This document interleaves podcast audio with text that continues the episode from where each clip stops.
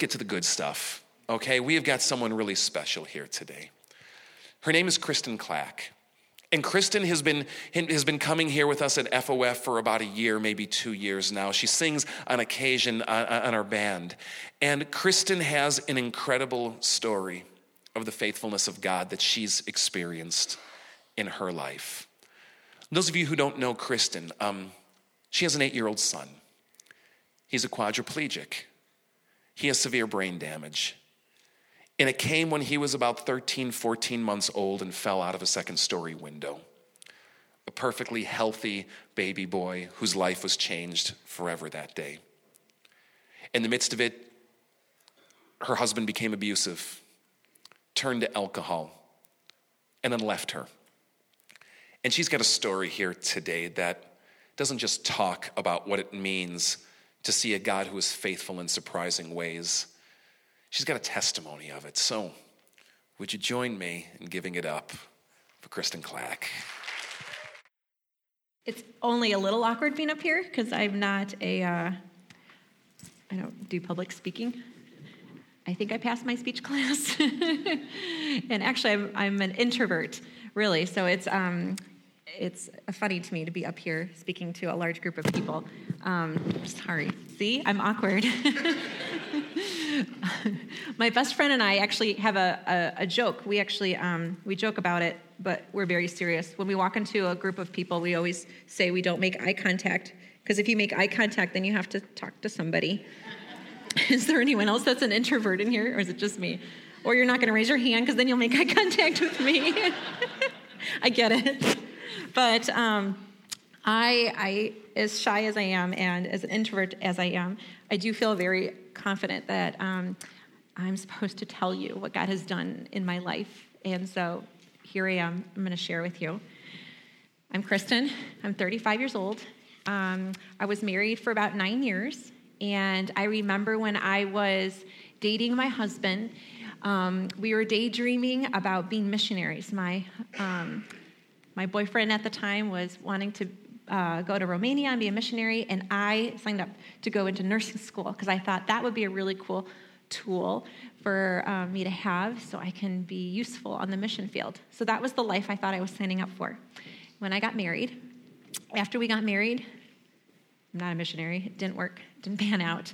Um, but um, we had, um, we gave birth to our firstborn son four years into our marriage, Micah. He was this beautiful. I fell in love with him right away when um, on the day he was born, and we just adored him, and we still do. He's here, so I have to be careful with my words. um, but um, when he was 13 months old, um, one day he was playing on our bed and we were living with my in laws at the time. We were trying to save money for a home. So we were in one of those secondary rooms. So it was very tiny, like 10 foot by 10 foot. And our bed was like in the corner, and there was a window there. And there was nowhere else to put the bed because of how the room was shaped and just how tiny it was.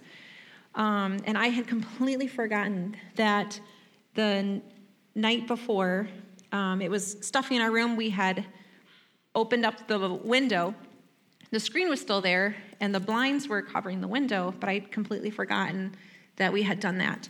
And so Micah was an, a very active 13 month old, and he was doing what Micah does, and he was crawling around, and he went over to the, the window, and then I remembered the screen.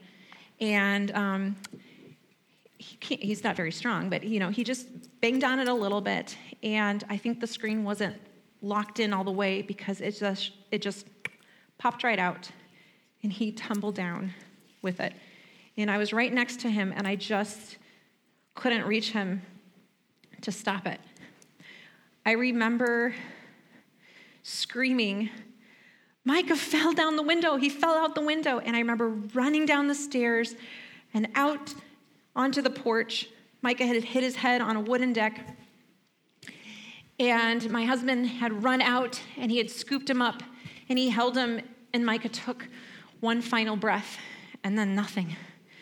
And in that moment, I was not nurse Kristen, I was panic mom. And even though it's my job to do CPR, and I do at work all the time, I could not even remember how to do CPR on my own child. I called 911 and the paramedics came and they couldn't they could not get a heartbeat on him. They tried as much as they could out on the porch, but he needed to be airlifted to a level one trauma center. We didn't know if he was going to make it. And um, he, he was resuscitated, but it was 25 minutes without adequate oxygen. So he has significant brain damage. Micah's lost everything. He is quadriplegic. His brain has lost communication with the rest of his body. So, um, even though his spine works, his brain doesn't know there, there is a spine, so it doesn't send any messages. So, um, he still has his reflexes, but he, he can't move like you and I can. So, he can't talk, he can't eat. Everything has to be done through a hole in his stomach, through a feeding tube. Um, he's got a seizure disorder, He's got a type of blindness because his, he lost his brain connection to his eyes. He's considered blind. And we were in the hospital for two months with him. And every day I was with him, and we were waiting for him to snap out of it, and he just didn't. And I was surprised when the doctor said, Okay, it's time for you to take him home.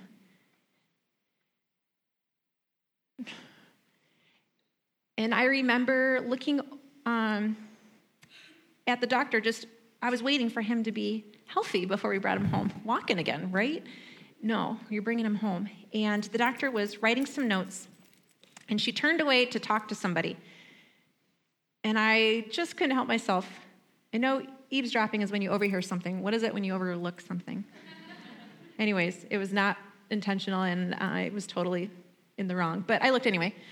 And um, she had written some notes about my son and the word that I saw vegetable. I was bringing home my son, and he was being labeled as a vegetable. My perfectly healthy 13 month old baby.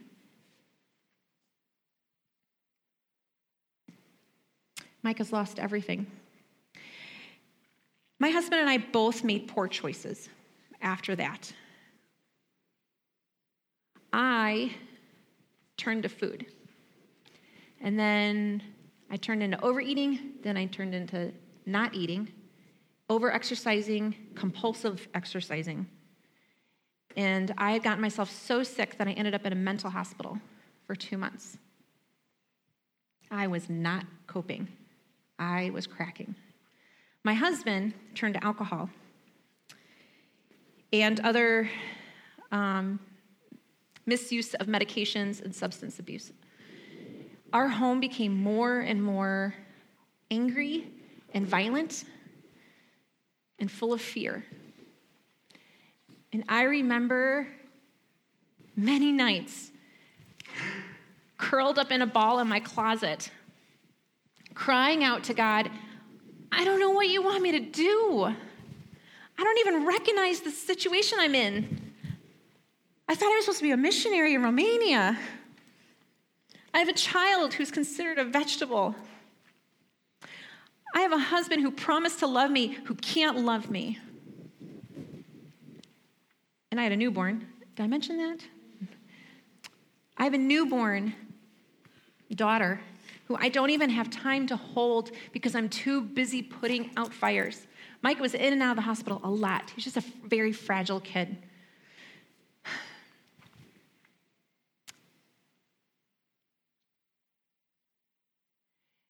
God hears us when we don't even know how to pray. And He sees our situation. And He cares. I didn't even know how to pray, but He heard me anyway. I was part of a small group. Well, kind of. I didn't really go very much. Um, but they were great people. And when I did go, um, they were wonderful um, it was not like this dynamic, super spiritual group. They were um, just good people. And, um, but they had seen a few red flags, I think, in our family that they were concerned about. And the men very lovingly godly, yet in a very tough way, tough love way, approached my husband and said, We are seeing some things that we're not liking. We think you need some help. We're going to help you. We're going to take you to get some help, and we're going to do it together because we love you and you're not alone. We're going to do this together. And um, my husband did not want anything to do with that whatsoever. And they made many attempts, very lovingly, tough, loving way. Um, and they even brought in the pastor as a witness, but he wanted nothing to do with them.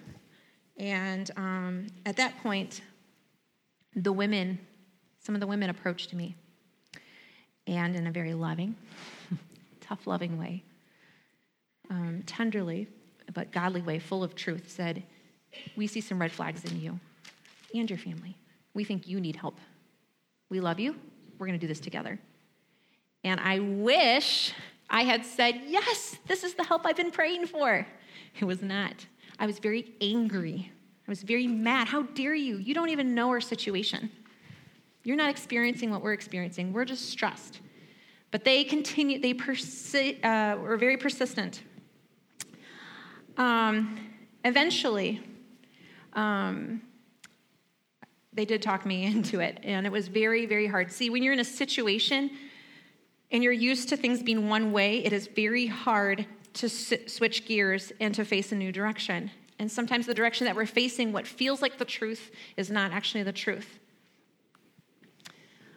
But God was loving enough where He sent truthful people, truth tellers. We need to surround ourselves with truth tellers.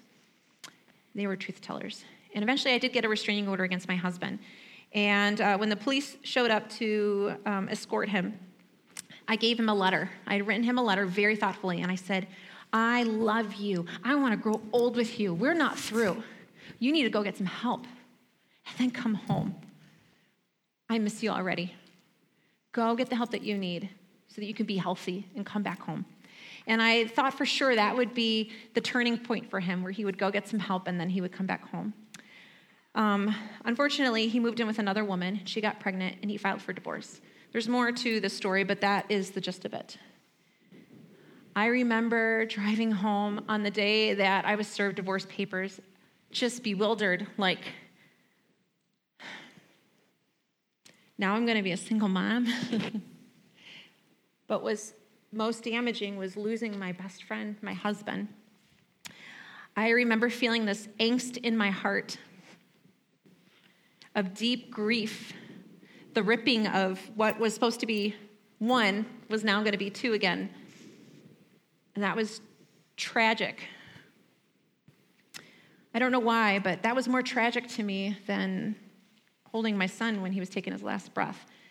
I don't know why, but divorce is very painful. I learned some things about suffering. God's been teaching me a lot, and I want to share with you some of the things He's taught me. Suffering often, and I want to be careful with my words. I don't want to say always, because everyone's situation is different. But everybody suffers. Everybody suffers. Different degrees, different seasons, but we all experience suffering. Suffering often is an invitation to know God intimately. Psalm 34 18 says, God is near to the brokenhearted.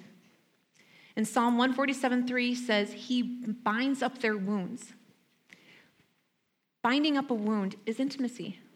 When my six year old daughter wants me to put a band aid on her knee, she doesn't really need a band aid, there's no blood, honey. But it's intimacy. Like, I will take care of you. But if you have no wound to be bound, you don't get to experience that kind of intimacy.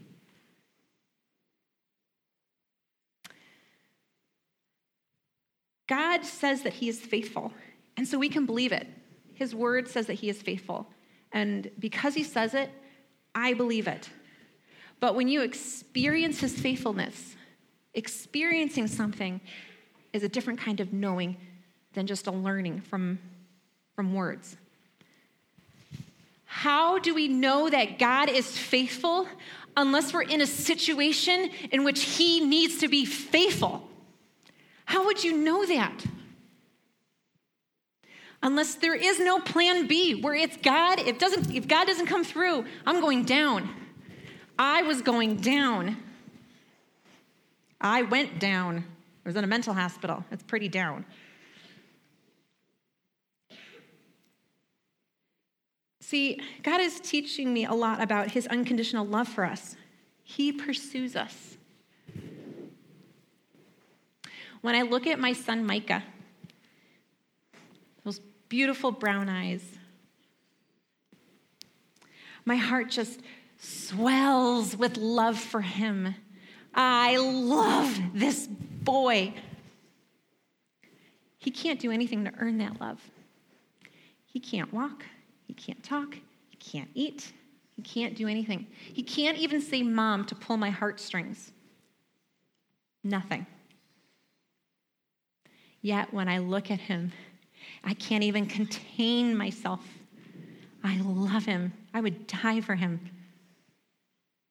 He does not need to earn my love. I love him because he belongs to me. We are loved because who we belong to. We don't have to do anything to earn that love.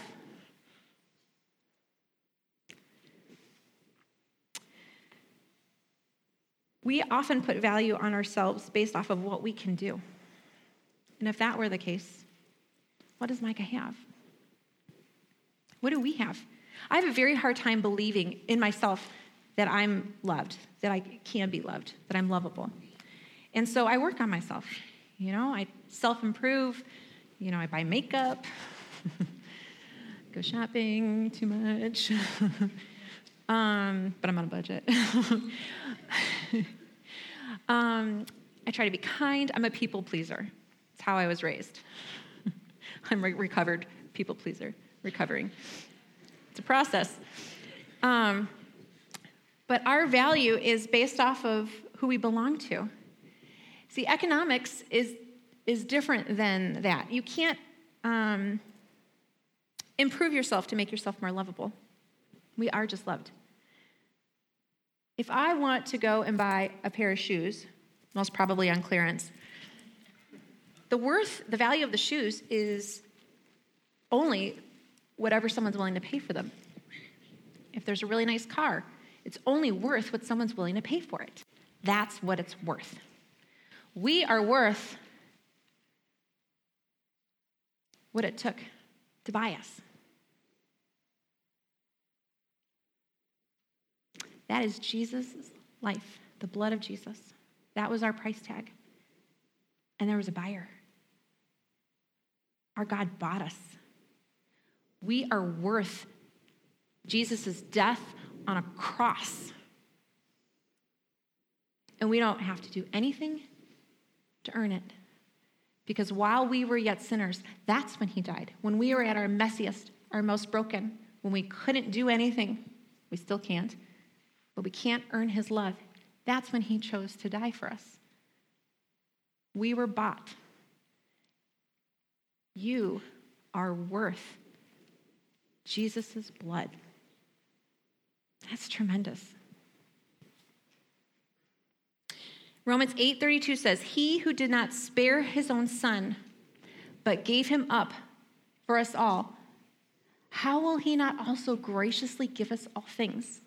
If Jesus was went to the cross to die for you, God clearly is not going to stop taking care of you in the little things. If he did the biggest thing, he will also do the little things.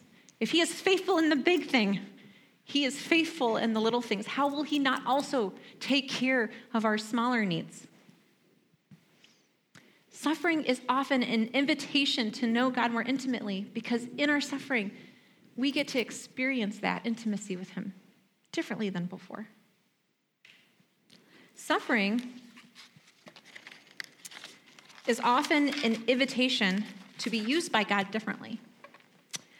Um, before Micah's accident, I remember there being a few coworkers of mine at work that I was sharing my faith with on a regular basis, and they just, it was just falling on deaf ears. And it wasn't until after Micah's accident now they were wanting to hear it again. Because when you are proclaiming God's goodness and things look well, you don't have as much credibility as when you're suffering, when things are going maybe not so well, and you're still proclaiming God's goodness authentically. I don't want to fake it. You know, I want to be honest with when people ask me. One of my one of the things I hate, I cringe when people say to me is, "You're so strong." I'm like, "I was in a mental hospital." but then I get to tell them what God has done. That's that's what's strong is our God.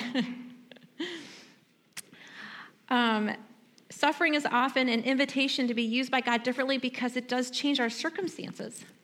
So here's the circumstance we're in. I need help at home. And so we have um, a couple of nurses that come to our home every day at six in the morning to help Micah get up for the day. They help me out with medications, suctioning. He's got some chest percussion machinery that he needs help with, and, and they take him to school and they stay with him. And so those nurses, their full time job is being in my family 40 hours a week. And there was this one woman whom I just adore, who has been Micah's nurse for many years. And we had ended up having these very challenging but awesome conversations about God because God is in our home. We talk about Him. Um, and she was in a place where she was very angry with God and wanted nothing to do with God. But I might have had some ulterior motives because we would go to church. Sorry, you're working. You have to come with us. But I want to share something really awesome. Um, two years ago, after being Micah's nurse for five years, five years, or something like that, um, she accepted Christ as her Savior.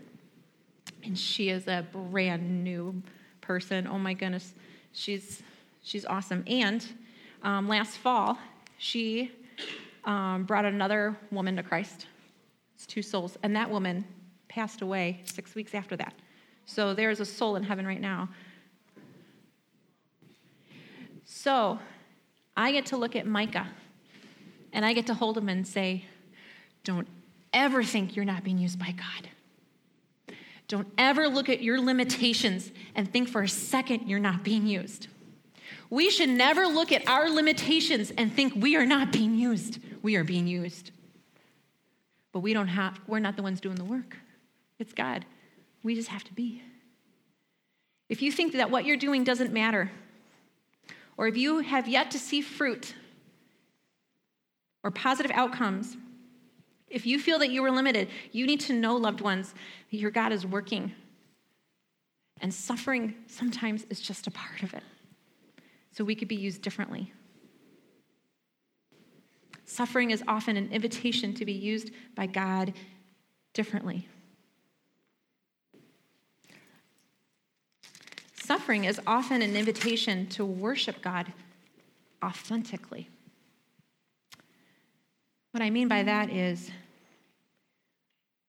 when things are going well and you see the fruit and you see God showing up and doing awesome things, it is so easy to worship Him in that way. But you know that He's still on the throne even when we don't see that.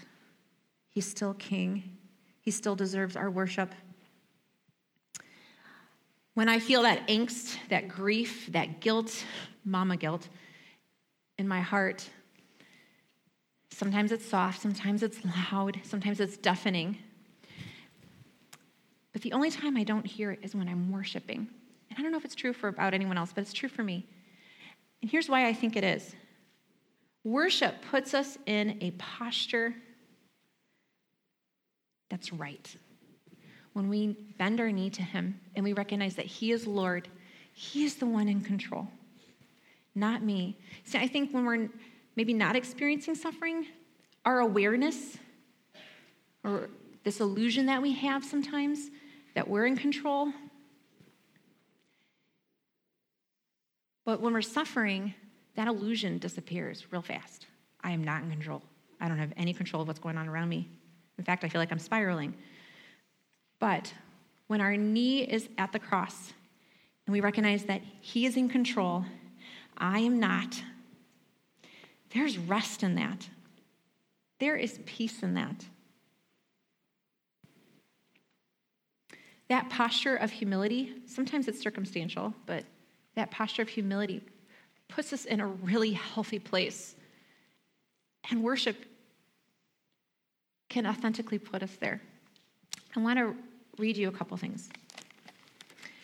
Job, there's a guy that knows how to suffer.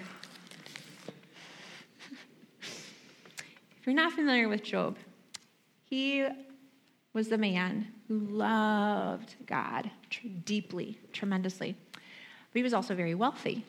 And he had a wonderful family. God just poured his blessings on this man. And um, in the first chapter of Job, God turn, has a conversation, a private conversation with Satan. And God says to Satan, Have you considered my servant Job? That's the worst thing you want God to say to Satan about you. but he said it. Have you considered my servant Job? And Satan said, Well, of course he worships you. Of course he adores you. You've blessed him. You made him wealthy. He's got this great family, all these possessions. Of course he worships you. If you took all that away, he will stop worshiping you, he will curse you. And so God gave him permission. Okay, strip him, see what happens. And so Satan does. His family passes away. He is tragically stripped of his wealth, his possessions. Job loses everything. But I want to read to you Job's response. This is at the end of chapter one, after Satan's first attack. It says, Job said, Then Job arose, tore his robe, shaved his head, and fell on the ground and worshiped. And he said, Naked I came from my mother's womb, and naked shall I return there. The Lord gave, and the Lord has taken away. Blessed be the name of the Lord. Job's first response to suffering was worship. One more thing I want to read to you in Romans. Romans 8:28. One of my faves. And we know that in all things God works together for the good of those who love him and are called according to his purpose. God is working all things together. And when we worship him, we remember that. He is working all things together and he's trustworthy. So I like to worship, if I haven't expressed that already. Um, and I do, God and I talk through worship. And um, I did, I do write some worship songs, and I want to share one of them with you if that's okay with you. And this one that I'm going to sing for you is about worshiping God in the waiting. It's good to worship God when He shows up and the fruit is seen, and you can see that God has uh, done some marvelous things. But there's sometimes there's this period where you're waiting to see it, or you can't see it, or it might be a while. And you're in that grieving time and you're waiting for God to show up. But you know, in that waiting period, where we don't understand what's happening, God's still God. He's still on the throne. He still deserves our worship. He's still in charge. So that's what I want to share with you today. And I hope it ministers to you. Is it okay if I share it?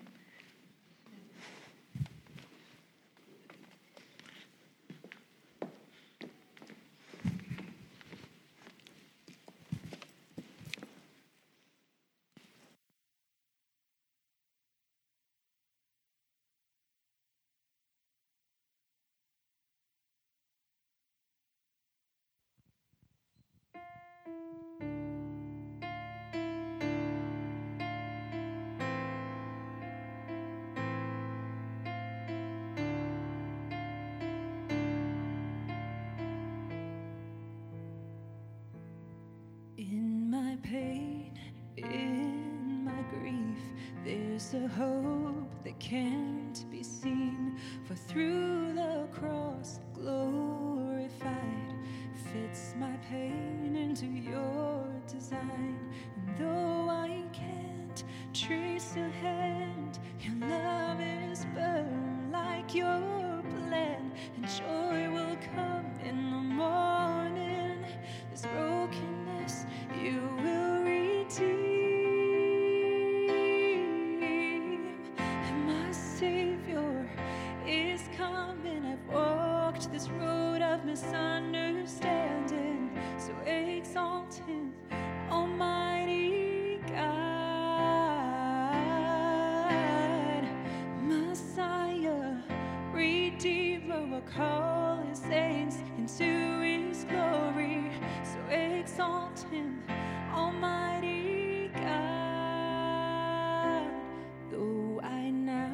for a little while am greatly grieved by various trials, but prove more worth than any gold refined by fire. My faith